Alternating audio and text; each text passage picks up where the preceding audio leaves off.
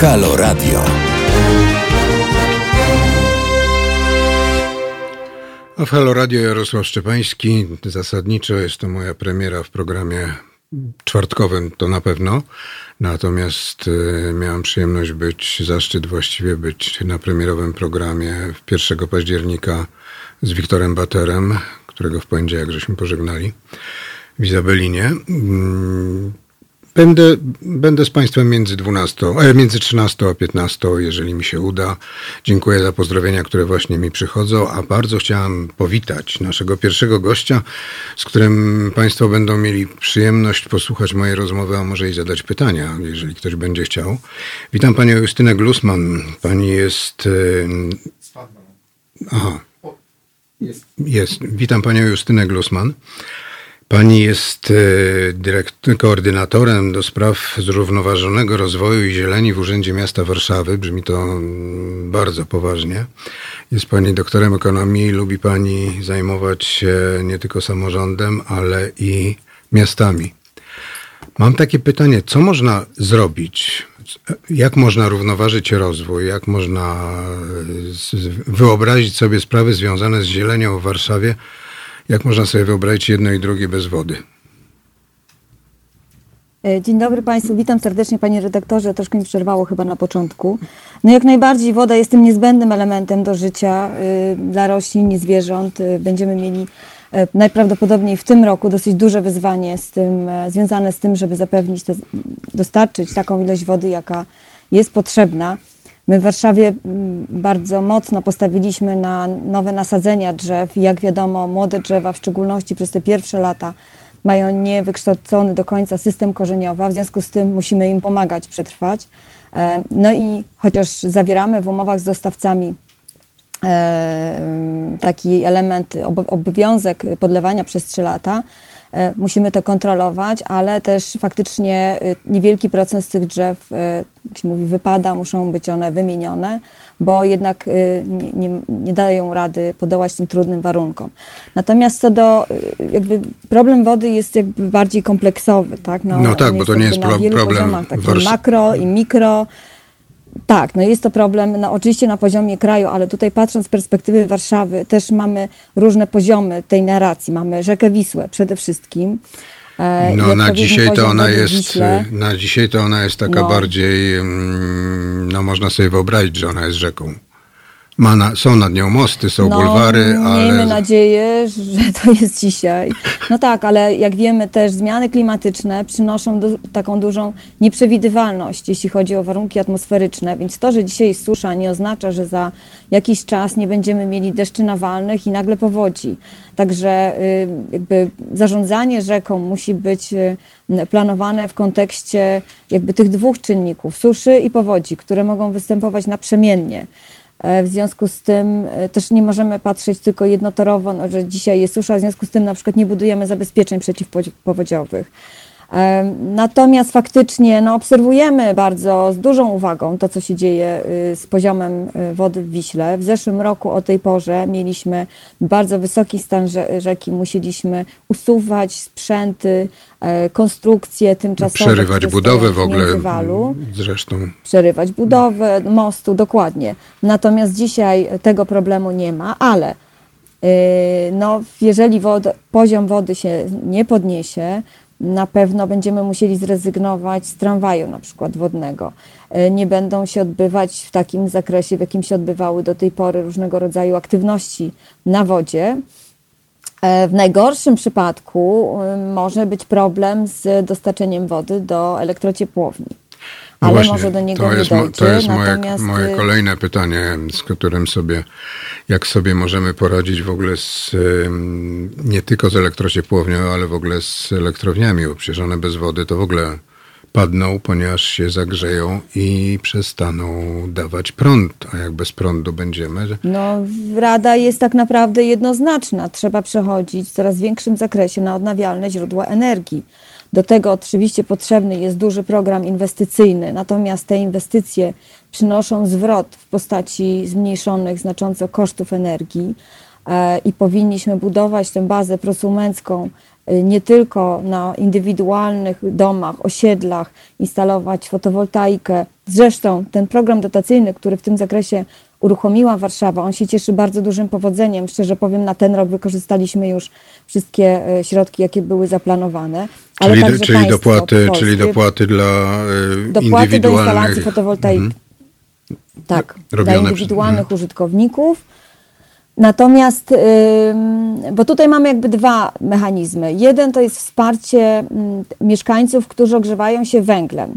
I wsparcie w momencie, gdy oni wymieniają to źródło ciepła y, z węgla, piece węglowe na y, odnawialne źródła energii, te dopłaty są dużo wyższe niż gdy wymieniają piec węglowy na gazowe y, ocieplenie albo na weolię tak zwaną, czyli miejskie miejską sieć ciepłowniczą. A to nie, nie bardziej się opłaca? Tym, żeby... Nie bardziej się opłaca puszczać, nie chcę tu reklamować Veoli, ale ponieważ Veolia jest posiadaczem sieci miejskiej, to, to Veolia to, to rozprowadza ciepło i ciepłą wodę po, po domach. No tak, ale Veolia jest firmą dziś prywatną, która kieruje się y, i musi się kierować rachunkiem ekonomicznym.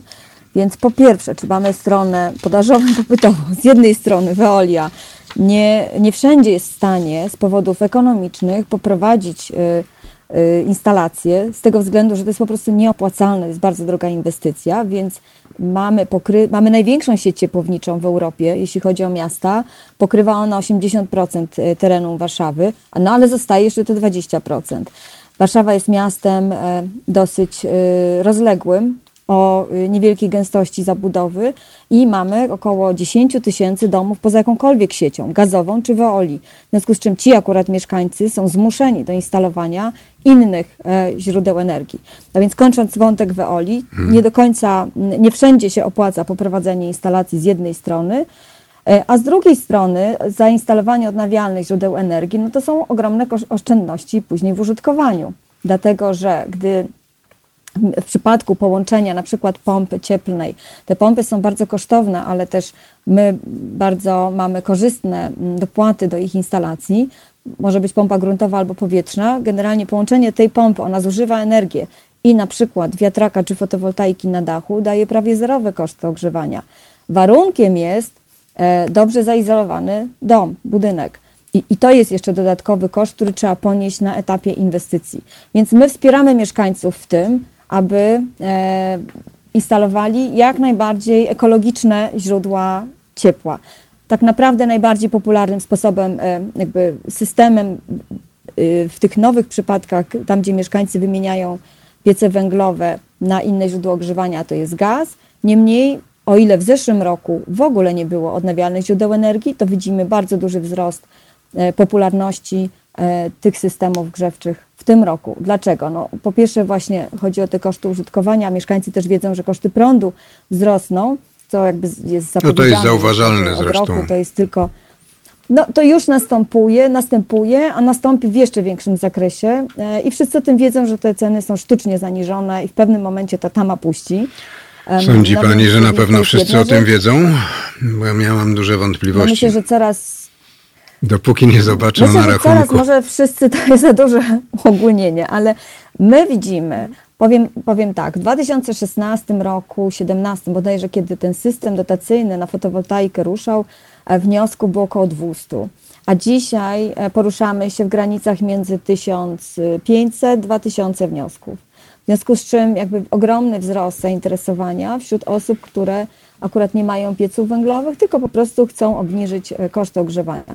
Dla miasta jest to y, koszt ogrzewania, koszty zaopatrzenia w energię. Dla miasta jest to korzystne, bo my zmniejszamy swój ślad węglowy jako miasto, więc wspieramy tego typu działania. No ale oczywiście nasze środki są ograniczone. Bardzo bym chciała, żeby rząd w większym zakresie się włączył ze swoimi instrumentami. No i oczywiście bardzo mocno lobujemy w Unii Europejskiej za tym, aby w e, Zielonym Ładzie Unii Europejskiej pojawiły się instrumenty, które bezpośrednio wesprą miasta, bo miasta generują około 70% e, e, gazów cieplarnianych.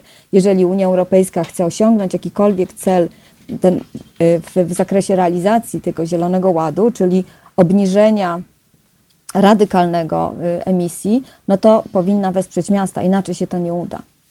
Także to jest trochę inna logika działania niż fundusze regionalne, które No tak. skierowane na obszary wymagające wsparcia, generalnie, no, mówiąc kolokwialnie, biedniejsze. Tutaj miasta są z reguły tymi ośrodkami e, gospodarczymi i z racji tego są e, bogatsze w sensie e, produkcji PKB, natomiast, natomiast też są tym źródłem kłopotów, jeśli chodzi o gazy cieplarniane. A ja bym chciał jeszcze wrócić do tego, o czym myśmy zaczęli rozmowę na początku tego, znaczy dokładnie w poniedziałek, e, czyli do drzew, bo mm, jest O, drzew, coś, okej. no drzew, drzew, zielonych drzew albo właściwie już usuniętych drzew. Dlatego, że e, pani, o ile wiem, to pani przygotowała, znaczy pani jest inicjatorem tego, że powstała taka mapa, mapa Warszawy z naniesionymi drzewami, które, które mm, nie tyle się chce, co trzeba e, wyciąć. E, I w związku z tym jeszcze powiedziała mi pani dużo smutniejszą rzecz, że jest ogromna liczba, ogromna ilość drzew, które są w Warszawie, które są mm, no nie takie całkiem stare, bo mają jakieś 60-70 lat. To nie jest jeszcze wiek starczy. E, Natomiast, że są one w bardzo złym stanie, bo to są klony, topole i takie drzewa, no pewnie samosiejki głównie. Jak, jak, to, jak to wygląda tak naprawdę? No, jeśli chodzi o y, usługi powiedzmy ekologiczne dla ekosystemu, no to nie ma znaczenia, czy jest to samosiejka, czy nie jest samosiejka. Natomiast my badamy Tu, tu się zgadzam i tak uważam, że tak jest. bezpieczeństwa. No właśnie, to, czyli myślę, że ideowo się zgadzamy. No Tylko tak. ja mam być może bardziej detaliczną wiedzę o tym, y, jakby jak to wygląda od drugiej strony. Generalnie w Warszawie mamy około 9 milionów drzew. Jeśli chodzi o inwentaryzację, czyli policzenie tych drzew, określenie ile ich jest, jaka to jest wartość, y, to te procesy jakby zaczęły się kilka lat temu, ale szły y, dosyć, dosyć wolno, bez takich jasno określonych celów. E, Od początku mojej pracy w urzędzie uważałam, że rozpoczęcia mojej pracy w urzędzie uważam, że jakby zmapowanie drzew i uzyskanie najpierw dla nas, ale też przekazanie mieszkańcom informacji o tym, e, jaki to jest zasób, jest niezwykle istotne, aby go chronić lepiej. No powiem szczerze, że mnie to ta mapa bardzo zafascynowała, bo ona jest taka naprawdę, ona Mapa, jest... tak. Mapa, to jest pod adresem, zdaje się, Biura Zieleni Miejskiej. Tam jest do znalezienia to. To jest na serwisie mapowym miasta Tak. i powiem jeszcze, że trwa projekt y, e, zmiany tego serwisu na bardziej przyjazny dla użytkownika, y, bardziej przyjazny do użycia w urządzeniach mobilnych, więc na koniec roku ma powstać taki zupełnie nowy serwis mapowy, natomiast on zaciągnie te informacje, które już są, czyli to nie jest jakby praca zmarnowana, ta, która się dokonała i udało się w ciągu roku naprawdę wykonać ogromną e, pracę w Biurze Ochrony Środowiska przede wszystkim, ale też z udziałem Zarządu Zieleni i przede wszystkim y, Biurem Geodezji, które formalnie się zajmuje serwisami mapowymi.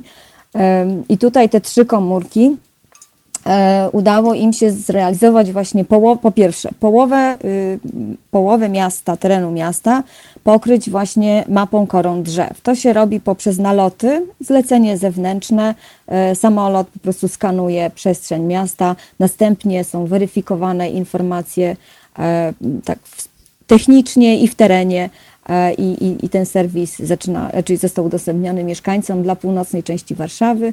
Kończymy teraz południową część Warszawy. No i plan jest taki, że do końca roku cała Warszawa zostanie pokryta tą mapą koron drzew. Przy czym e, to jest dopiero mm, taki mm, stelaż dla całej instrukcji, bo dla, całej, dla całego zasobu zieleni, bo następnie trzeba po pierwsze zweryfikować, e, czy faktycznie te wszystkie informacje, no jakby korony się mogą zlewać, y, mogą być różne drobne błędy. Z tych naszych informacji dzisiaj wynika, że stopień zgodności to jest około 80% z rzeczywistością. I potem nasi pracownicy e, e, w terenie już weryfikują, czy, czy ta mapa jest zgodna. Mapa jest bardzo ciekawa, dlatego że ona nam pokazuje rozkład gatunkowy drzew, pokazuje, gdzie są najcenniejsze gatunki z punktu widzenia też przyrodniczego. E, Pokazuje też, i tutaj będziemy robić w tym roku kolejny jakby krok y, na drodze do zaprojektowania też adaptacji do zmian klimatu, e, bo będziemy e, w stanie obliczyć, ile tlenu te drzewa produkują na podstawie tej mapy właśnie, ile mm, szkodliwych substancji pochłaniają, na przykład ton. W związku z czym będziemy w stanie wymodelować, ile jakaś nowa inwestycja, e, która zakłada wycinkę X drzew, jakby, jaki ona ubytek dla środowiska spowoduje i w związku z czym ile drzew trzeba nasadzić, aby go zrekompensować. I to jest jakby kolejny krok, który teraz planujemy. Więc to jest jedna rzecz. Druga rzecz, to jednym z elementów tej mapy jest serwis o wycinkach. Serwis o wycinkach, on działał w zarządzie zieleni, tylko na terenach zarządu zieleni już od jakiegoś czasu, ale teraz chcemy go rozszerzyć i ulepszyć, tak aby działał w całej y, Warszawie, czyli niezależnie od tego, kto zarządza danym terenem. Dzielnica, ZGN i inne byty publiczne, no bo na nie mamy wpływ, ale no cmentarze, cmentarze na przykład też, no bo przecież no, część y, cmentarzy jest cmentarze miejska. Cmentarze też, generalnie... Cmentarze tak, są najbardziej zielonymi terenami. Jesteśmy, no tak. Powstał taki zespół e, pod kierownictwem Biura Ochrony Środowiska z udziałem burmistrzów i osób e, zaangażowanych w zarządzanie zielenią. No i ten zespół wypracował procedury, w które jakby w jaki sposób wrzucane są informacje o tym, czyli na przykład wniosek o wycinkę w momencie, gdy jest składany, będzie wrzucony na właśnie ten serwis. Każdy mieszkaniec będzie miał do niego dostęp i tak samo decyzja, co oznacza, że po pierwsze mieszkańcy dostaną informację wcześniej znacząco o tym, że jest planowane jakieś działanie związane z danym drzewem, y, mogą w związku z czym e, sprawdzić, y, zweryfikować, y, apelować o, o to, żeby, nie wiem, ponownie sprawdzić dane, dane drzewo. Natomiast i jakby to będzie, to będzie jedna rzecz. Z kolei też warto, warto pamiętać o tym, to co pan redaktor wspomniał na początku. Drzewa w Warszawie są w złym stanie i taka jest smutna prawda.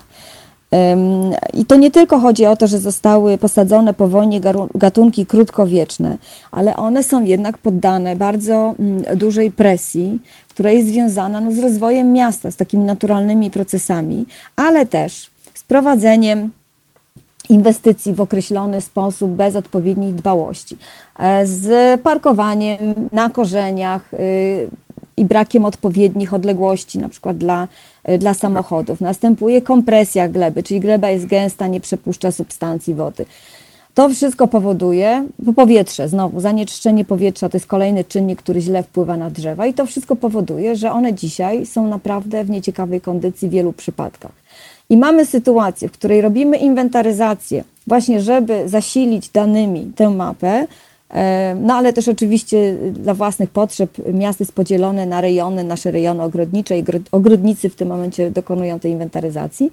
No i e, zdarzają się sytuacje, w których badamy określoną ulicę i się okazuje, że 30% drzew na tej ulicy no właściwie jest nie do uratowania.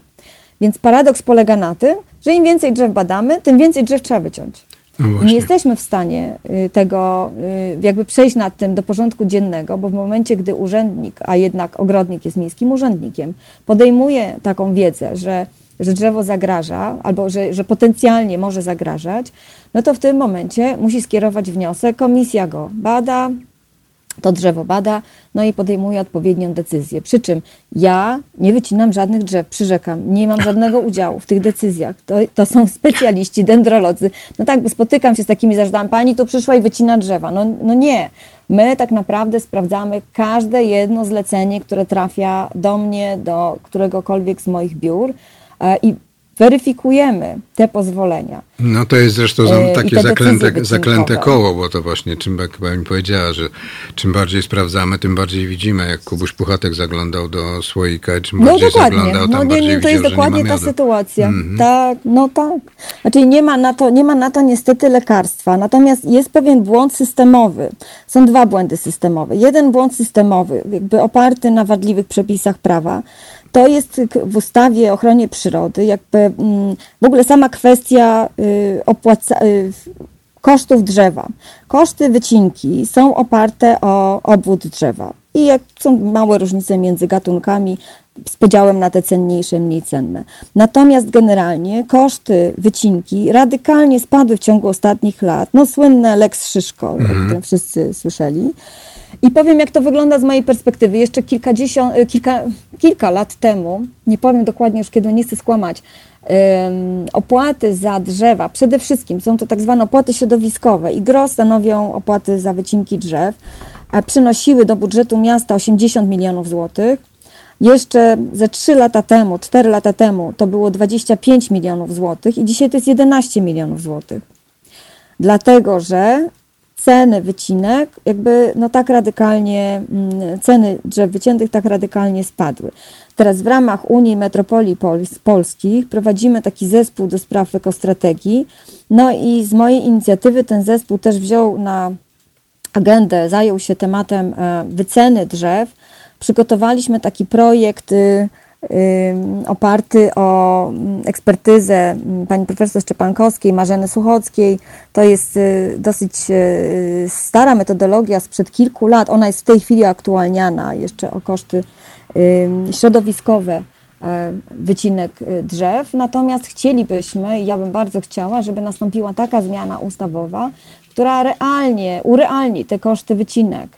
Bo dzisiaj jest tak, że drzewo, które rośnie w centrum, i drzewo, które rośnie pod lasem kabackim, ma taką samą wartość z punktu widzenia inwestycji. Drewno, to jest taki tak. sam koszt mhm. dla inwestora. E, wycięcie tego drzewa będzie kosztować, kasztana w centrum miasta i kasztana na dalekim Ursynowie będzie kosztować tyle samo. A chodzi o to jednak, żeby dowartościować drzewa w centrum, bo drzewa w centrum pełnią po prostu wiele innych ról niż te drzewa poza centrum. Są dużo bardziej wartościowe, dużo trudniej je wymienić i tak dalej. I wyhodować, bo one... one powinny być znacząco droższe. No tak, tak, jakby e, w związku z czym w innych miastach y, zachodnich, na przykład w Londynie, wycięcie drzewa w centrum miasta kosztuje kilkaset tysięcy funtów. No nieźle. A u nas tysiąc zł, dwa tysiące złotych, więc to są, to są koszty bez znaczenia w bilansie inwestycji. I to jest ewidentnie błąd, y, który, który trzeba naprawić i bez naprawy tego błędu nie będziemy mieli odpowiednich e, zachęt dla architektów, projektantów, żeby drzewa y, oszczędzali w miarę możliwości. Bo oczywiście są tacy, i widzimy to chociażby przy projektach dróg warszawskich. Niektóre są zapro, zaprojektowane z takim pełnym widać szacunkiem dla przyrody i widać, że projektant robił co mógł, aby jakby oszczędzić E, istniejącą, e, istniejącą przyrodę, no a w innych miejscach jest e, trochę inaczej. Natomiast gdyby to był realny koszt, to po prostu chcąc, nie chcąc, inwestor by wymógł, aby te koszty minimalizować. Więc to by było takie najprostsze narzędzie ochrony drzew przy inwestycjach. To jeden, z, na, jeden, jeden z naszych. Jest... Aha. Tak, druga. To tylko drugą. Druga, bo to jest bardzo istotne też, o czym się zapomina. Druga kwestia to jest obciążanie mm, jakby z mocy prawa pracowników, e, którzy zajmują się zielenią, pełną odpowiedzialnością za to, co się stanie z drzewem. I oczywiście może być tak, że pracownik e, nie dopilnował, nie zbadał drzewa odpowiednio, ale może też być tak, że drzewo jest w pełni zdrowe, jest wichura i po prostu ono się e, łamie. Albo jest długi okres suszy, drzewo jest osłabione, i się łamie. I na to ten ogrodnik nie ma absolutnie żadnego wpływu. Natomiast z mocy prawa ponosi pełną odpowiedzialność za to, co się stało, bo jest to jakby mhm. zaniedbanie jego obowiązków. Zwłaszcza jeżeli jeszcze zauważył. Mhm. Jeśli to przejrzał tak, i widział i ocenił. To jest zaniedbanie tak. obowiązków, tak, ponieważ to jest zaniedbanie obowiązków w sensie formalnym, to miasto nie jest w stanie takich osób ubezpieczyć, bo nie można ubezpieczyć kogoś od niewykonania swojej pracy.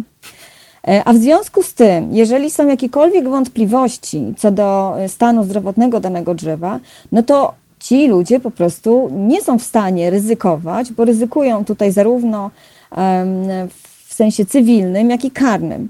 I teraz no, przykładem tutaj takim, który zmroził wszystkich w zeszłym roku było drzewo, które upadło w Parku Praskim. Ono miało chubę białą bardzo wysoko w koronie, było oglądane, natomiast no, nie, nie, nie została zauważona ta chuba, dlatego że trzeba by pod, po prostu podnośnikiem to drzewo y, jakby obejrzeć i za pomocą odnoś, y, podnośnika. No i drzewo niestety upadło i zabiło sześciomiesięczne dziecko, dziewczynkę. I trzy osoby dostały, zostały im postawione zarzuty, te sprawy się toczą. Natomiast no, y, ci pracownicy musieli sfinansować, no nie mówiąc o w ogóle kwestii odpowiedzialności no tak, i mhm. jakby w, te, w, całej tej sytuacji strasznej, powiem szczerze. Natomiast, y, no i tak jak już sprowadzając to do aspektów takich bardzo y, no, przyziemnych, te osoby muszą, ci pracownicy muszą opłacić prawników, muszą chodzić do sądu. Jakby na nich spoczywa całkowita, y, całkowita odpowiedzialność y, za ten proces. I uważam, że tutaj jakby jest to ogromny też y, taki problem systemowy. Jeżeli nie zwolnimy pracowników z odpowiedzialności za to, co się stanie z drzewem, która nie wynika z ich zaniedbań, oczywiście to jest istotne, no to jakby oni nie będą chcieli ryzykować i będą faktycznie skłonni do tego, żeby w przypadku, e, a nie zawsze jest to super jednoznaczne, żeby w przypadku wątpliwości rozstrzygać na niekorzyść drzewa. Także też kolejnym elementem, jakby efektem tego całego systemu, który wprowadzamy, i właściwie to jest jeden z powodów, dla którego go wprowadzamy, inwentaryzowania drzew, jest prowadzenie takich procedur, które dokładnie określą obowiązki pracowników. Czyli już dzisiaj została stworzona też taka aplikacja Modrzew i to jest z kolei aplikacja takiego dużego dokumentu, który wejdzie w życie też w ciągu najbliższych kilku tygodni, Karta Praw Drzew, która określa sposoby pielęgnacji, terminy pielęgnacji, przydaje klasy ryzyka drzewom i zgodnie z tą klasą ryzyka jest określona metodologia pielęgnacji, czyli określone co ile na przykład czasu dane drzewo musi być monitorowane. A mam Jeżeli takie, a mam takie pytanie. wykonane, Mhm. Czy mam pytanie takie, czy y, to jest inicjatywa tylko warszawska, czy to jest inicjatywa, która może być no, wniesiona mm, do parlamentu jako projekt ustawy y, przez Związek Miast Polskich, czyli inaczej mówiąc, żeby y, inne miasta To jest na razie, mhm, znaczy, to jest inicjatywa warszawska. Z nią jest jeden problem, że wprowadzenie takich procedur wymaga y, także dużych kosztów i nakładów, dlatego że my musimy na przykład określając za tych 9 milionów warszawskich drzew, nawet jeżeli wyłączymy z tego zakresu lasy, bo tam się inaczej zupełnie zarządza drzewostanem, wyłączymy e, międzywale, no to pozostawiając parki i ulice, e, definiując ile razy ile razy trzeba dane drzewo odwiedzić e, i wykonać odpowiednie procedury, jakby też określamy, ilu potrzebujemy mieć pracowników, no ile czasu, prawda, to zajmie, ile pieniędzy pochłonie. I o ile Warszawa ma określony budżet, to myślę, że trudno będzie narzucić wszystkim miastom takie same zasady. Być może warto byłoby pomyśleć nad tym, żeby wszystkie miasta przyjęły jakieś zasady. No tak, od tego- od tego zgodnie pewnie też jest- z zasadą subsydiarności. No, samorządy są od tego, żeby sobie jakby y, zagospodarować się same, tak, i, i określić, co mogą i co powinny robić. Więc y, z mojej perspektywy, no my już wiemy na przykład, że ten system jest kosztowny, dlatego że jeżeli zasadziliśmy 7 tysięcy drzew w zeszłym roku przy ulicach i w parkach, no to to jest te dodatkowe 7 tysięcy drzew do odwiedzenia, do No obejrzenia tak. przez Mhm. naszych ogrodników. Jeżeli dojdziemy do miliona, no to się okaże, że musimy mieć Milion, bardzo milion dużo oglądają- żeby je badać. Jasne, dobrze. Dziękuję To bardzo. znaczy teraz Mhm. tak, ten system oczywiście też jest. A, kończymy już. Yy, No dobrze, chodzi mi o to, że to jest zróżnicowane. To nie jest tak, że każde drzewo z, różną, z równą intensywnością musi być badane. Niemniej to jest obciążenie yy, na pewno, no ale moim zdaniem warto to robić po to, żeby drzewa chronić. W każdym razie chodzi mi o to, że y, każde jedno drzewo posadzone nowe więcej, to na początku są 3 lata podlewania i 3, la, 3 lata, no nazwijmy to dole, pod, dolewania wody do tego drzewa, ale potem ono chroni i, i daje zieleń, i daje, mm, odświeża powietrze, ale też i zatrzymuje wodę, która spada z nieba, jeśli spada, y, czasami No jak najbardziej. zdarza. Tak. To jest na pewno inwestycja, a nie koszt.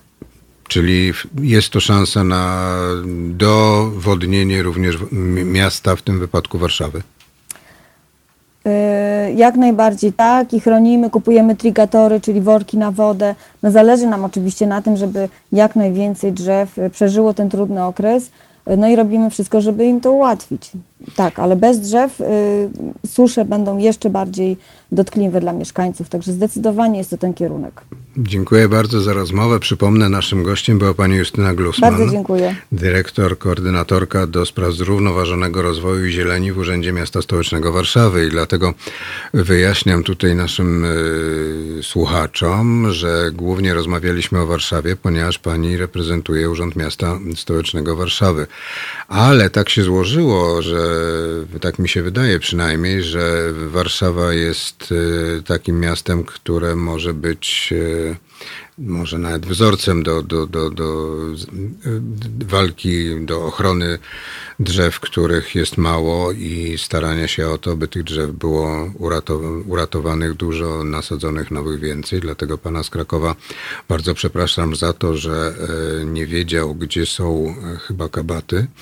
One są e, za Ursynowem, czyli one są w kierunku na południe, czy tak jakby się ktoś uparł, to jakby chciał jechać przez, przez Górę Kalwarię do Krakowa, to tędy też może pojechać. A te, zapraszam do teraz Michael Jackson i Czarne lub Białe.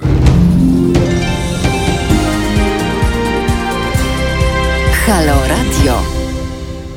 Halo Radio, witam Jarosław Szczepański. Piszcie do nas na teraz małpa halo.radio albo dzwońcie telefonem na numer 22 39 059 22. Ja się nazywam Jarosław Szczepański. Jeszcze tylko przypomnę, że jeżeli chcecie Państwo, żeby radio, Halo Radio, medium obywatelskie trwało i się rozwijało, to warto byłoby dokonać jakowyś wpłat. Wszystkie informacje są na halo.radio na naszej stronie internetowej. Możecie nas słuchać przez, y, na, oglądać na, przez, y, na YouTubie, na naszej stronie internetowej, patrzeć na Facebooku. No i zapraszamy.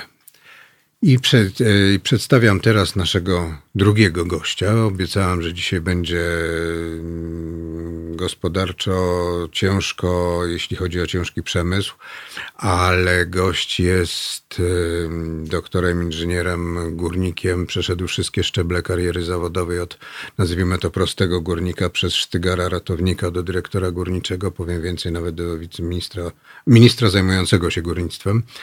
Jerzy Markowski, witam pana. Dzień dobry, witam pana redaktora.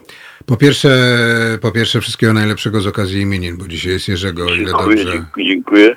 Dziękuję. Aczkolwiek, jak pan wie, na Śląsku nie jest to największe święto. No wiem, no na Śląsk jest, Śląsk jest, e, Śląsk jest Śląskiem i jest bardzo specyficzny, ale jest bardzo zielony, bo o zieleni i o drzewach rozmawialiśmy w pierwszej części naszego programu. Ja pamiętam, e, jak jeździłem na Śląsk w latach 70. E, czy 80. i Śląsk w sierpniu był już szary, a jak jeździłem już później e, oglądając, to i potrafił być we wrześniu zielony, bo jednak zanieczyszczenie było zdecydowanie mniejsze. Mam pytanie, panie prezesie, do czego nam dziś węgiel? No do zaspokojenia potrzeb energetycznych państwa. E, no, Strasznie to brzmi dalej, górnolotnie. No wie pan, no to trzeba spróbować pożyć bez węgla, to wtedy byśmy wiedzieli o co chodzi. Polska zużywa tego węgla kamiennego około 40 milionów ton w systemie energetycznym, węgla brunatnego następne 40-30 milionów ton w systemie energetycznym łącznie. No i teraz wyobraźmy sobie, że tego nie ma. No to wtedy nie ma zdolności do wyprodukowania co najmniej 120-140 terawatogodzin energii przy łącznym zapotrzebowaniu kraju na poziomie 160 terawatogodzin. No wszystko można sobie wyobrazić w cywilizowanym świecie, nawet to, co nas dzisiaj spotyka, czyli wirusy, natomiast nie można sobie wyobrazić tego, że wszystko przestaje działać, nie dlatego, że siedzimy w domu, ale dlatego, że nic nie działa, na, bo wszystko działa na prąd. Od lodówki po windę, aż po różnego rodzaju systemy łączności. No nawet, nawet, radia, nawet radia by nie można posłuchać, nie mówiąc o czym no, innym, ponoć czy nie, ponoć no nie. Właśnie. Ponoć, ale wie pan, no tak abstrahując od tego, jeżeli ktoś myśli w kategoriach politycznych państwa, no to to też jest pewnego rodzaju nie wiem, fragment, element e, suwerenności gospodarczej kraju, ponieważ to są państwa, które nie mają węgla, nie mają własnych surowców energetycznych, a też są bezpieczne energetycznie. No tyle tylko, że one mają inny model elektroenergetyki. My mamy taki, jaki mamy, a po to, żeby go zmienić, to trzeba 400 miliardów euro. No i tych pieniędzy nie ma, wobec tego na razie y, musimy zostać przynajmniej przez 30 lat w systemach energetycznych opartych na węglu. Oczywiście przy założeniu ciągłym, że będzie się to zmniejszało aż do może w perspektywie do zera. A dobrze, a jeszcze niech mi pan powie, a w takim razie co, bo jednak przy produkcji węgla, mimo że to może dla nieznających się na tym brzmi dziwnie, ale potrzeba też i prądu, ale też potrzeba wody. Skoro mamy problemy z wodą, to czy nagle się nie okaże, że będziemy mieli węgiel, który będzie prosto z podziemi, nie będzie wypłukany, nie będzie oczyszczony i, i co dalej?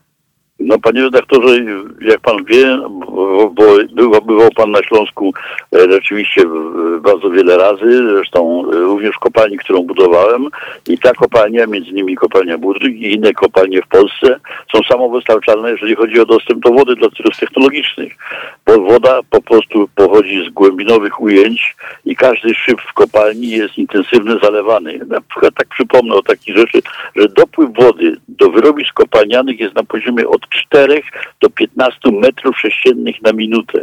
To znaczy, że żeby zalać każdą kopalnię w Polsce, trzeba po prostu przestać pompować na okres około 15 do 20 lat. Wtedy kopalnie się po prostu zaleją. Odpowiadam w ten sposób panu na pytanie, czy kopalnia potrzebuje wody. Nie, kopalnia dostarcza wodę. Kopalnie dostarczają wodę z ujęć szybowych do sieci miejskich. To stamtąd pochodzi woda do, do celów ko komunalnych, a do celów ko e, technologicznych, wie pan, we wczesnym górnictwie w latach 60., 70., kiedy opłukanie węgla, czyli to wzbogacanie, czyli mówiąc na skrócie, oddzielanie węgla od tego, co nie jest węglem, wymagało płuczek, a one tam wtedy, a one potem tą wodę odprowadzały do osadników, to to rzeczywiście był problem. Ale dziś każda nowoczesna kopalnia, a w Polsce mamy już tylko nowoczesne 15 kopalń z własnymi zakładami wzbogacania węgla, już e, pracują na zamkniętych okładach e, wodnych i tym samym nie odprowadzają żadnej wody zanieczyszczonej. Odprowadzają tylko tą wodę, której nie potrafią zużyć, nie mają gdzie oddać do sieci miejskiej, a ona jeszcze mimo to z podziemi wychodzi. Na przykład powiem panu, o czym na pewno pan wie, jako znawca kopalń, zwłaszcza jaszczemskich, że wszystkie kopalnie e, Rybickiego Okręgu Węglowego, Jaszczemskiej Spółki Węglowej, czyli łącznie jest ich tam w tej chwili jeszcze dziewięć, odprowadzają wodę wielkim kolektorem Olza, który płynie daleko do Odry, bo po prostu po drodze nie ma co z tą wodą zrobić. I warto by pomyśleć o tym, żeby ten, tą, tą wodę, która jest, że tak powiem, naturalnym efektem nie wydobywania węgla, tylko otwarcia zasobów wodnych, skał wodonośnych pod ziemią, wykorzystać dla celów społecznych, technologicznych, socjalnych i jakichkolwiek tylko innych. Czyli po prostu to jest niewykorzystana, niewykorzystana ten dobro, na, na no, którym zupełnie, możemy wie pan, odwołam się do przykładu. W sąsiedztwie kopalni, którą budowałem, kopalni Budów jest taka miejscowość Ordontowice. Niewielka, tam jest tylko ponad 6 tysięcy mieszkańców. Ale wszyscy ludzie dysponują, proszę pana, mają w kranach wodę, która pochodzi z ujęć w szybie e, a cała reszta, która się nie zużywa w celach socjalnych w tej, w tej gminie, po prostu odprowadzana jest rurociągiem albo do zakładu odsalania wód, albo dalej do e, po prostu ścieków, e, ścieków wodnych. No, jak pan wie, Polska podzielona jest na dwa działy wodne, spływ Odry i spływ Wisły. Tu akurat w tym przypadku chodzi o spływ do, do Odry. Czy mm, powiedział pan, może nie, nie, niechętnie mm, by pan to powtórzył. Pan e, doktor Jerzy Markowski jest naszym gościem, przypominam. E, powiedział pan, że koronawirus może być takim momentem, w którym zobaczymy Ilu pracowników polskie kopalnie węgla kamiennego potrzebują tak naprawdę? Dokładnie tak. Powie pan, koronawirus spowodował, że e, panowie w kopalniach zaczęli myśleć o wykorzystaniu czasu i o optymalnym obłożeniu robót. I wie pan, e, po tych swoich 29 latach pracy pod ziemią dobrze wiem, że pracowaliśmy na kopalniach, w których proszę pana pracowało 8-10 tysięcy ludzi, kierowałem takimi kopalniami, ale kierowałem kopalniami, w których pracowało 2000 ludzi, a wydobywały dwa razy więcej niż te poprzednie. Więc jest to kwestia, proszę pana, modelu kopalni, dla którego wartością brzegową, wielkością brzegową powinno być przede wszystkim podaż siły roboczej, a ze względu nie tylko na, wie pan, organizację, ale ze względu również na koszty. Pan redaktor doskonale wie, że udział płac w kosztach wydobycia węgla wynosi średnio w sektorze węgla kamiennego około 60%.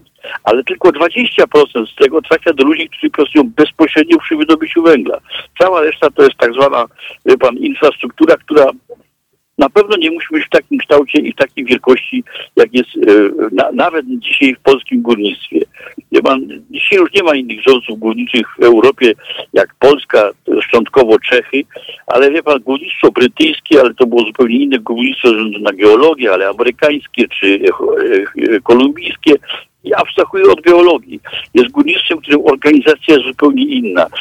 Pracownikiem kopalni jest ten, który wydobywa węgla, węgiel, a ta cała reszta to nie są pracownicy kopalni, tylko go obsługują. Także to wracam do tej tezy. Ja lubię tą tezę i ja ją podkreślam. Koronawirus spowodował to, że ludzie zaczęli liczyć godziny i liczyć ludzi, którzy są naprawdę potrzebni do pracy. Czy sądzi pan, że, czy sądzi pan, że rząd może sobie z tego wyzdawać sprawę również? Przynajmniej, przynajmniej, ob, o, przy, przynajmniej obecny rząd, czy może sobie zdawać z tego sprawę i to jakoś wykorzystać? Czy... Panie redaktorze, jeżeli e, minister aktywów państwowych, który odpowiada w Polsce za, za górnictwo, będzie umiał kreować cele, bo to jest podstawowa sprawa zarządzającego, kreowanie celów. Oczywiście po to, żeby kreować cele, to trzeba mieć kompetencje.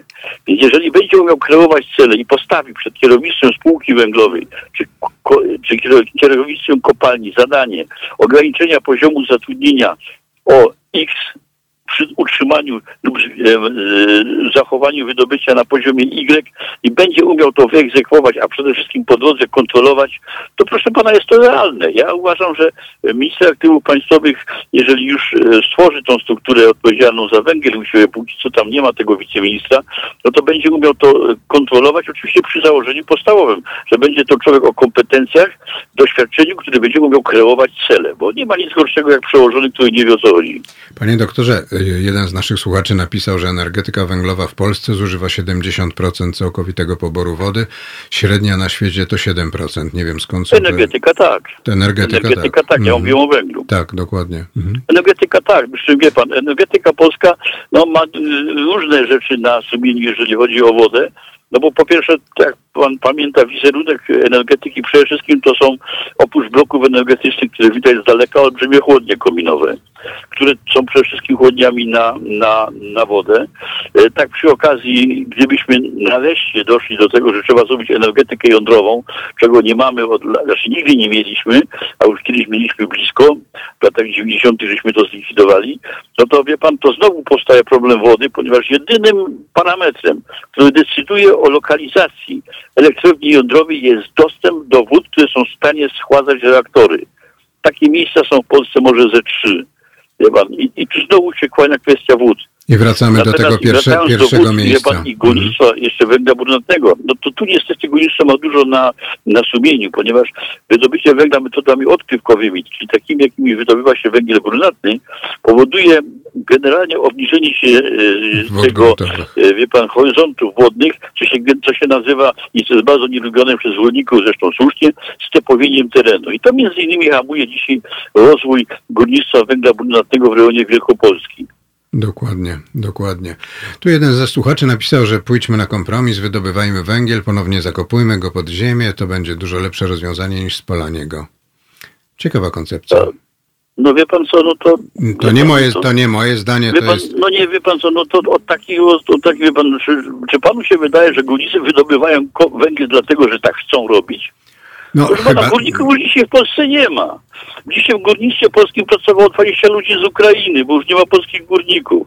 Górnicy nie chcą ginąć, górnicy nie chcą zjeżdżać pod ziemię. Matki na Śląsku nie chcą płakać po swoich synach, wie pan. No. Tylko póki co taki jest system energetyczny i, i tak tak, tak jest model te, te, tego kraju. Nie górnicy go wymyślili. No niech nareszcie powstanie alternatywa energetyczna dla węgla. Proszę bardzo, my sobie damy radę. Proszę pana, w górnictwie polskim 30 lat temu pracowało 430 tysięcy ludzi. Dziś pracuje 80 tysięcy ludzi. I wcale nie wzrosło bezrobocie na Śląsku. Oni sobie wszyscy poradzili. Ci wszyscy ludzie pracują. Po pierwsze są chorzy, po drugie są, wie pan, emerytami, po trzecie są rencistami. Jeżeli jest dylemat, to tylko ich dzieci, wie pan. A poza tym, wie pan, jak się tylko zaczęła redukcja węgla na Śląsku, wydobycia węgla na Śląsku, wie pan, zaczęli ludzie ze Śląska wyjeżdżać. Takie miasto, które pan doskonale zna, Jaszczębie, wie pan, 40 lat temu miało 5 tysięcy mieszkańców, 20 lat temu miało 130 tysięcy mieszkańców, a dzisiaj ma 80 tysięcy mieszkańców. Czyli jedna trzecia. Po prostu wyjechali wyjechali, wyjechali tam, skąd przyjechali, czyli na wieś polską i niech tam robią co chcą, bo węgla wydobycia węgla już nie ma. Także wie pan, jak ja słucham takiego, wie pan, y, idiotyczne teksty pod tytułem wykopywać po to, żeby za, i potem za, zasypywać, to, to też, wie pan, to, to też uwłaczające inteligencji górników, którzy sobie radzą z zagrożeniami, o których ten pan nawet nie ma pojęcia. Jeszcze raz wszystkiego dobrego imieninowego. Dziękuję bardzo za rozmowę. Przepraszam, bo bardzo słabo pana słyszę. Mówię, że jeszcze raz życzę wszystkiego dobrego imieninowego, mimo że na Śląsku dziękuję. słabo z imieninami, ale jednocześnie dziękuję bardzo za rozmowę i przypominam, naszym gościem był pan Jerzy Markowski, prezes Stowarzyszenia Inżynierów i Techników Górnictwa, doktor inżynier górnik, górnik, ratownik, e, minister. No, starczy. Dziękuję bardzo za rozmowę. Dziękuję bardzo. Pozdrawiam. Telefon mamy. Nie, nie mamy. To posłuchamy Zbigniewa Wodeckiego. Zaczniemy od Bacha i zacznijmy od Bacha.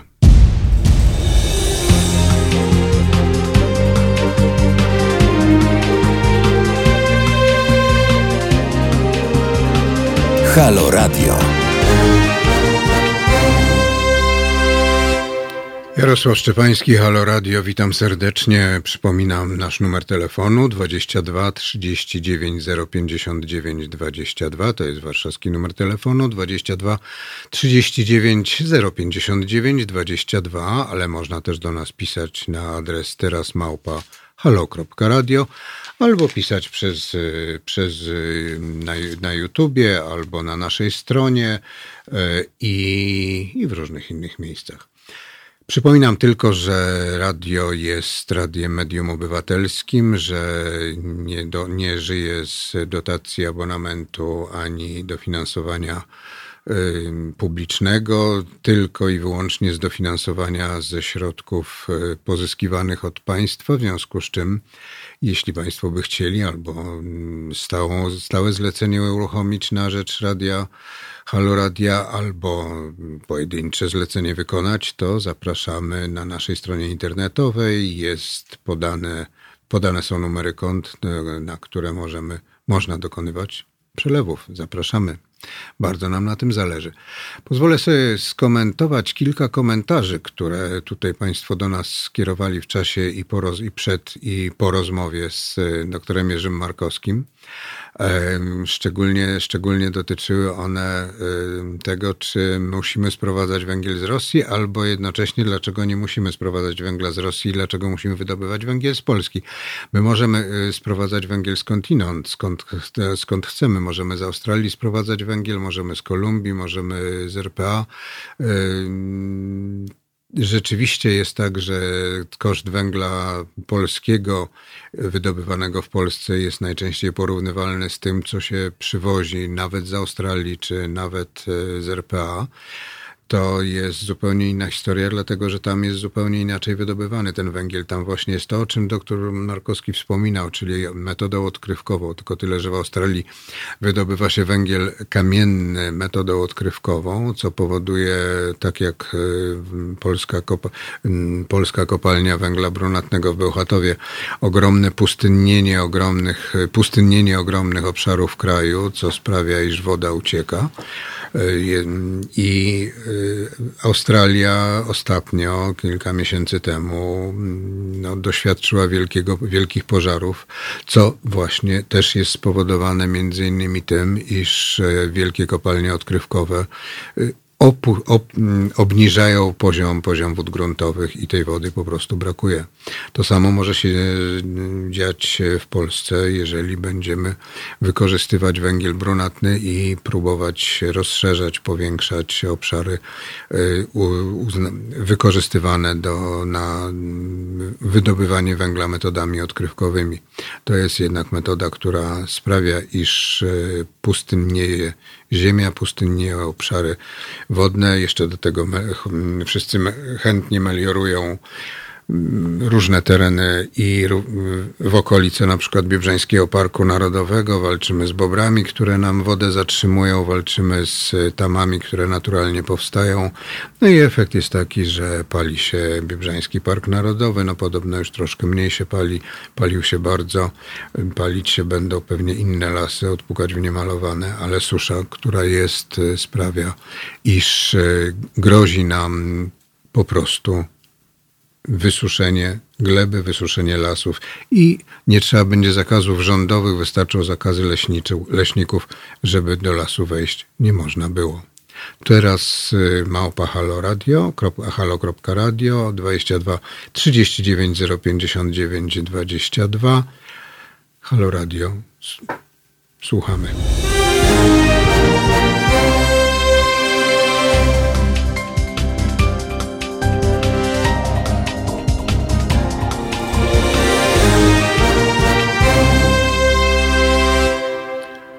Halo Radio, witamy Państwa. Jarosław Szczepański przy mikrofonie. Nasz telefon 22 39 059 22. Jakby ktoś chciał zadzwonić, porozmawiać, zapytać, dlaczego promuje węgiel, albo promuje wodę, albo promuje drzewa, albo, albo coś innego, to zapraszamy.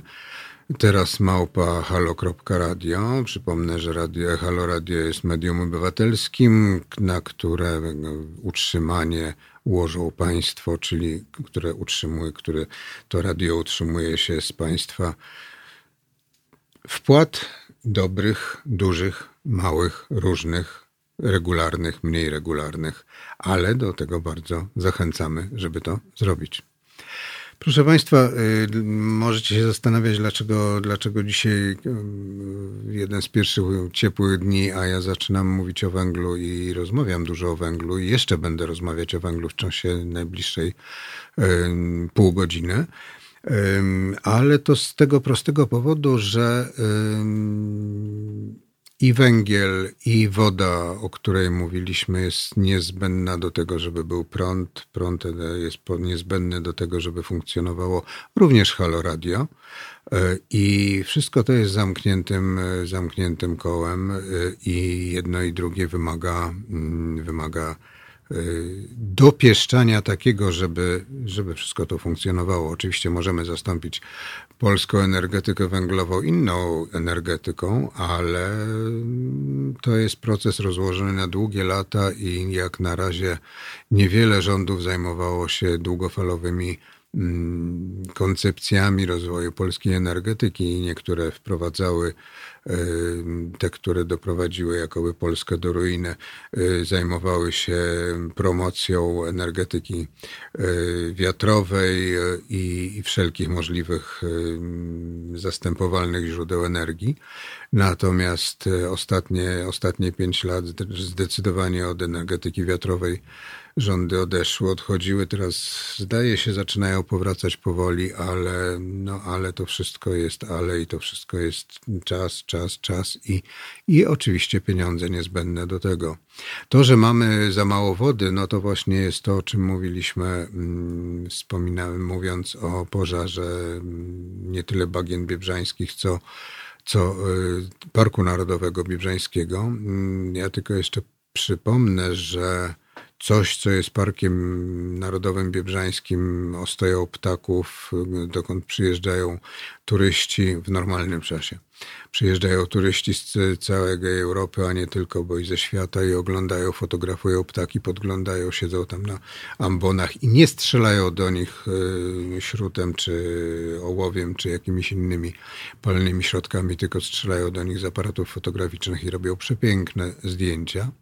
To jest teren, który jest terenem torfowym i niestety teren torfowy ma to do siebie, że jak wysycha, to się potrafi zapalić. Jak się torf zapala, to ten torf bardzo jest trudno zgasić i ten torf potrafi się całymi e, latami, miesiącami palić, tlić pod ziemią i ten pożar się potrafi bardzo mocno e, rozprzestrzeniać. Za chwilę, za chwilę wysłuchałem piosenki. Mamy taki zwyczaj w radio, że zapowiadamy piosenkę, która będzie za chwilę. Ja tylko przypomnę o tym, że kiedyś miałem taką przygodę, przygodę radiową. Było to zdecydowanie ponad 16 lat temu, a zaraz powiem, dlaczego mówię o 16 latach. E, pracowałem w Radio Wolna Europa w warszawskiej mm, redakcji Radia Wolna Europa i mieliśmy takie, taką umowę, że jak przekazywaliśmy z Warszawy mikrofon do, do studia y, Radia Wolna Europa w Monachium, to kończyło się, a teraz Jacek Kaczmarski z Monachium. I w tym momencie rzeczony Jacek Kaczmarski wiedział, że ma zacząć mówić i zaczynał mówić. Kiedyś po poranku, który prowadziłem, mówiłem, no a teraz Jacek Kaczmarski. No, Jacku, zacznij mówić. Jacek po chwili zaczął mówić, skończyła się audycja, rozmawiamy przez wówczas telefon Jacek się pyta, co żeś, tutaj padło parę słów niecenzuralnych, dlaczego żeś, ja mówię, po prostu zapomniałem, jak się nazywa Monachium, czyli miasto, którym siedziba wolnej Europy znajdowała się przez wiele, wiele lat. Także takie rzeczy trzeba sobie zawsze zapisywać, imiona, nazwiska. Naszym pierwszym gościem dzisiaj był, była pani Justyna Glusman z warszawskiego ratusza, drugim gościem był pan Jerzy Markowski, specjalista od, e, od spraw związanych z węglem, a teraz posłuchamy Red Hot Chili Peppers Road Tripping.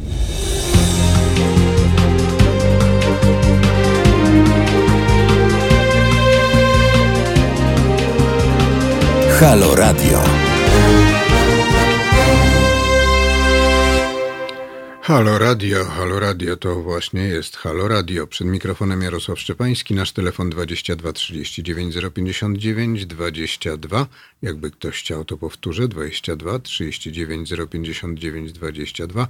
Można do nas pisać na teraz małpa halo.radio.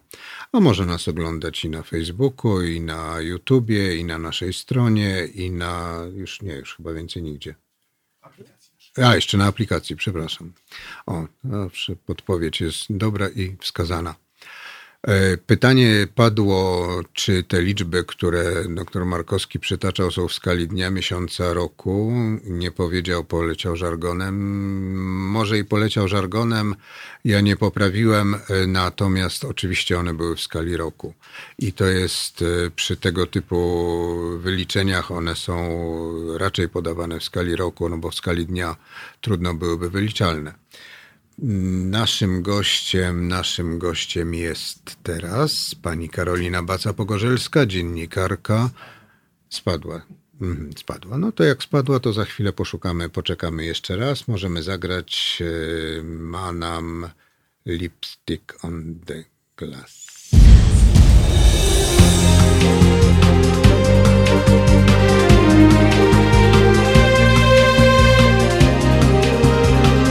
Halo Radio. Jingle jinglem, ale ja też powtórzę. Halo Radio przed mikrofonem Jarosław Szczepański. Możecie Państwo do nas dzwonić na numer telefonu 22 39 059 22 22 39 052 059 22 dwa razy powtórzyłem. To nie jest jeden taki długi no, y, numer, natomiast z nami jest i bardzo serdecznie witam Karolina Baca-Pogorzelska, dziennikarka, inżynier górnik y, trzeciego i drugiego stopnia. Y, od co najmniej, mogę powiedzieć, 13 lat zajmujesz się górnictwem. E, oprócz, te, tak. oprócz tego, że zostałaś inżynierem górnikiem, to jeszcze o tym górnictwie piszesz. Na, popełniłaś dwie, trzy książki. Zaraz wiem, że mnie poprawisz. E, drugie życie kopalń. Nie, pierwsza była Ratownicy Pasje Zwycięstw. Nie, dobrze. Nie, Drugie życie kopalń. Dobrze. dobrze. Potem była Babska Szychta, potem byli Ratownicy Pasja Zwycięstwa i to były trzy, a tak. teraz jest czwarta. I teraz wytłumaczę, dlaczego nie pytałem doktora Markowskiego o węgiel z Rosji, tylko zostawiłem to pytanie dla ciebie. Książka, którą wydałaś e, w zeszłym roku już, ona jest... E, nie, w tym. W, w tym? Bo myślałem... My jesteśmy dopiero po premierze dwa tygodnie. Dobrze, bo ja myślałem jakoś, że, że, że, że to w zeszłym roku wychodziło, w, nie wiem, z grudzień mi się ze styczniem pomyliło. Nie, Nieważne. w zeszłym roku ona się pisała cały rok. Wydała no tak, się to, to... 8 kwietnia w wydawnictwie Czarne. E, to jest Czarne Złoto, Wojna o węgiel z Donbasu, moja książka napisana wspólnie z Michałem Potockim. I jest to efekt e, ponad e, chyba dwuletniej pracy nad e, tak. oglądaniem tego, co się dzieje w Donbasie, oglądaniem tego, co się dzieje z tym węglem.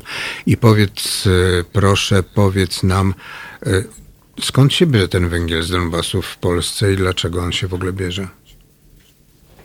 Węgiel e, wydobywany w Donbasie to. Znaczy, abstrahując od, tego, abstrahując od tego, że wiemy skąd się bierze węgiel z Donbasu, on się bierze z kopalni. Tak, ale to już żeśmy. E, tak. Traktujmy, że już wyjechał z kopalni. Tak. Tak, węgiel, e, antracyt konkretnie, najbardziej energetyczny węgiel, który, który opisujemy, a więc i węgiel bardzo drogi. Kopalnie tego surowca znajdują się na okupowanej przez Rosjan części ukraińskiego Donbasu.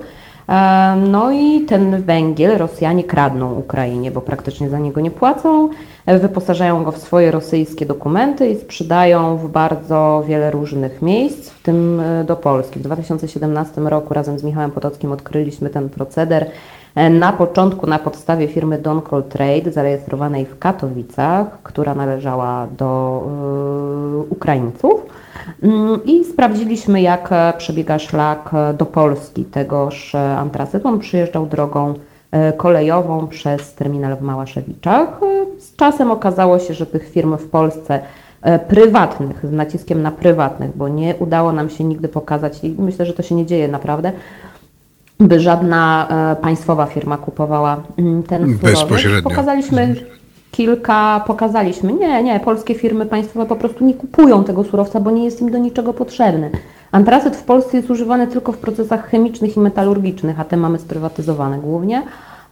I nie jest potrzebny w celach energetycznych. Ukrainie jest potrzebny w celach energetycznych, bo jej bloki węglowe, jej elektrownie rzeczywiście są e, przystosowane do spalania antracytu. U nas, gdybyśmy wrzucili taki antracyt, kolokwialnie mówiąc, do polskiego kotła w elektrowni, to on by się piekł, spalił i kocioł byłby e, popsuty.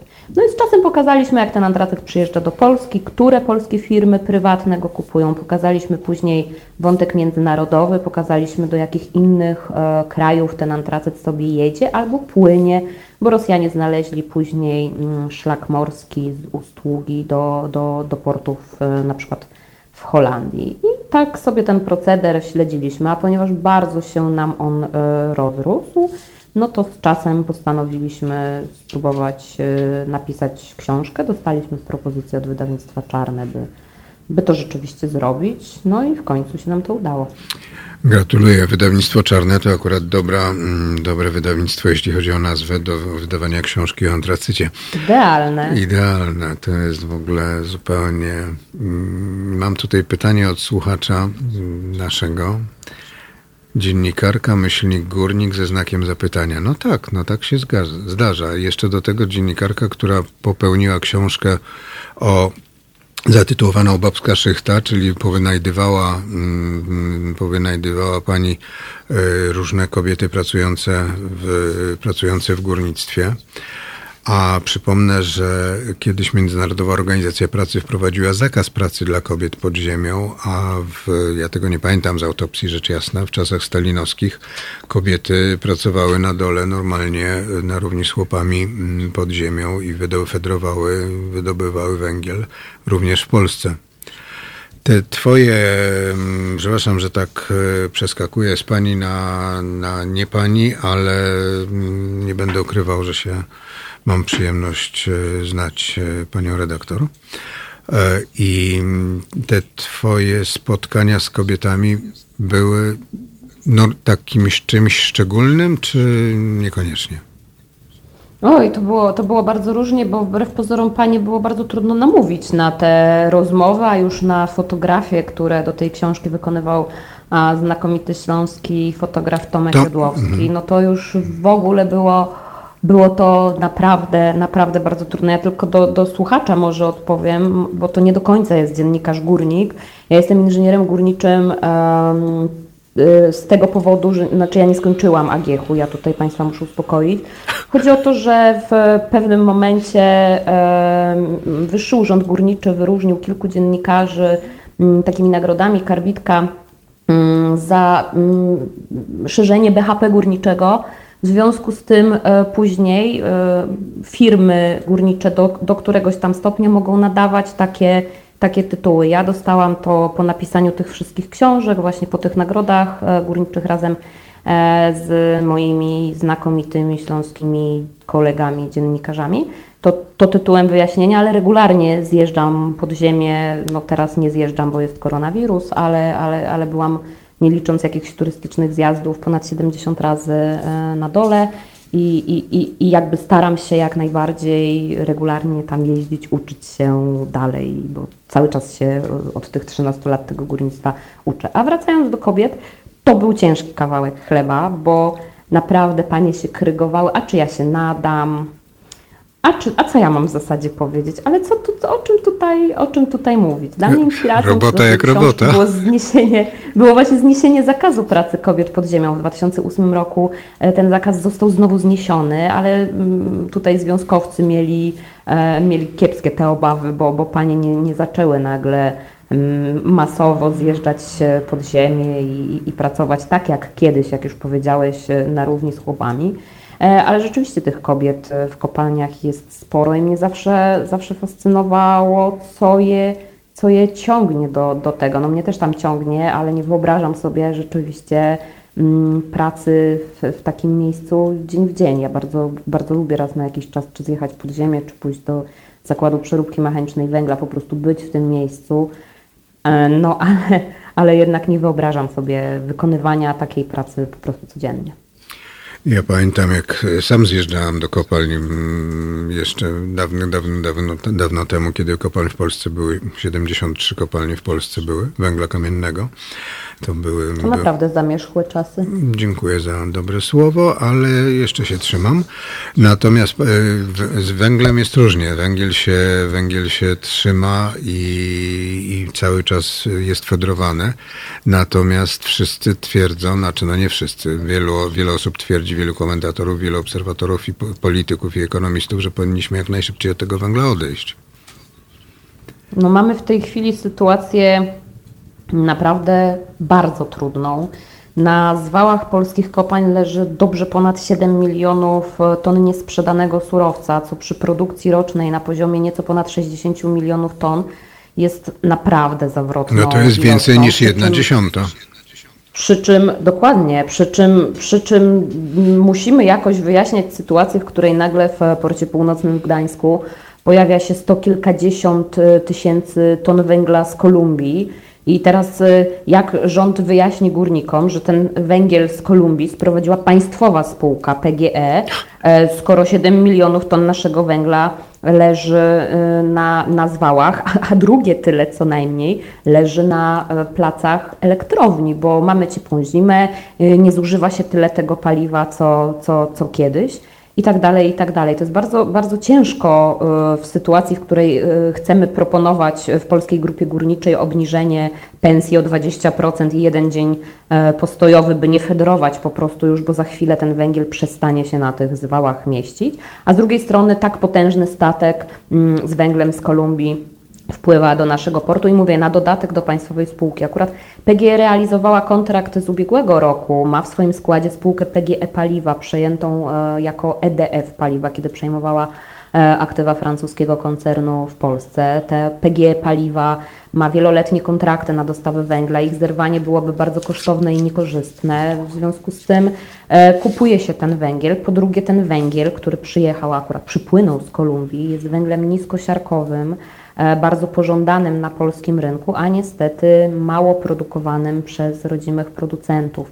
No ale sytuację, tak, taką sytuację jest naprawdę bardzo trudno wytłumaczyć, zwłaszcza w górniczym e, środowisku i myślę, że w negocjacjach e, z, ze stroną społeczną Polskiej Grupy Górniczej wicepremier i minister aktywów państwowych Jacek Sasin będzie miał naprawdę no, ciężki orzech do zgryzienia. Czy mówi Pani o węglu, mówi Pani o górnictwie, o handlu węglem i kupowaniu węgla? Jakoś nie czuję w Pani słowach tego, iżby była Pani lobbystą węglowym, a przynajmniej górnictwa polskiego.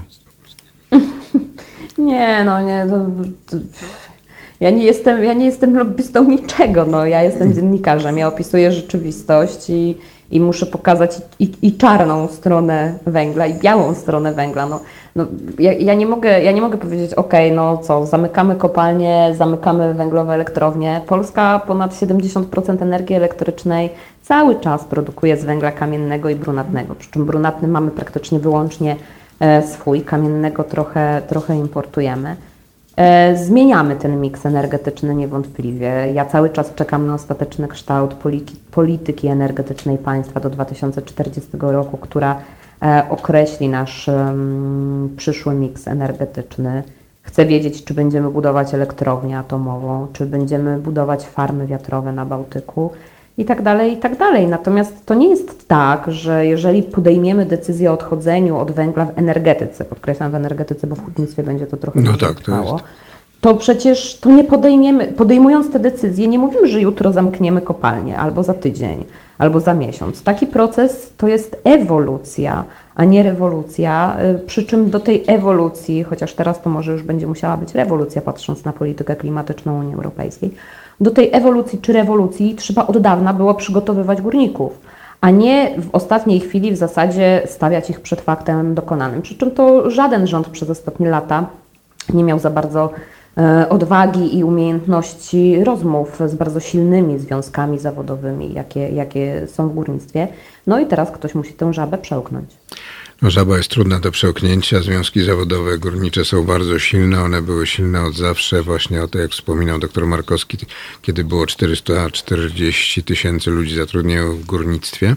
W roku 1989 jesteśmy 30 lat później. Naszym gościem była pani Karolina Baca-Pogorzelska, dziennikarka, inżynier górnik, autorka świeżo wydanej książki o krwawy, krwawy węgiel z Donbasu, e, którą bardzo polecam wracamy. Tu dziękuję bardzo za rozmowę. Tu Halo Radio. Mm, piszcie do nas na teraz małpa Halo Radio. Dzwońcie do nas na 22 39 059 22. Ale też nie zapominajcie, że Halo Radio utrzymuje się z pieniędzy, które pochodzą ze zbiórki publicznej. Yy, dziękuję bardzo za dzisiejsze spotkanie. Ekstrem? Ekstrem more than words. Posłuchajcie Państwo, dziękuję bardzo. Mam nadzieję, że Kuba Wątły będzie jeszcze chciał, żebym porozmawiał z Państwem za tydzień.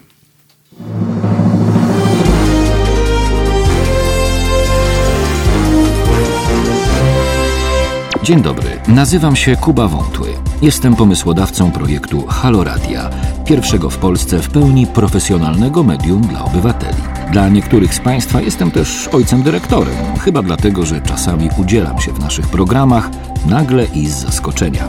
I dobrze, wszak dobre toruńskie wzorce są zawsze w cenie, no poza tym jednym.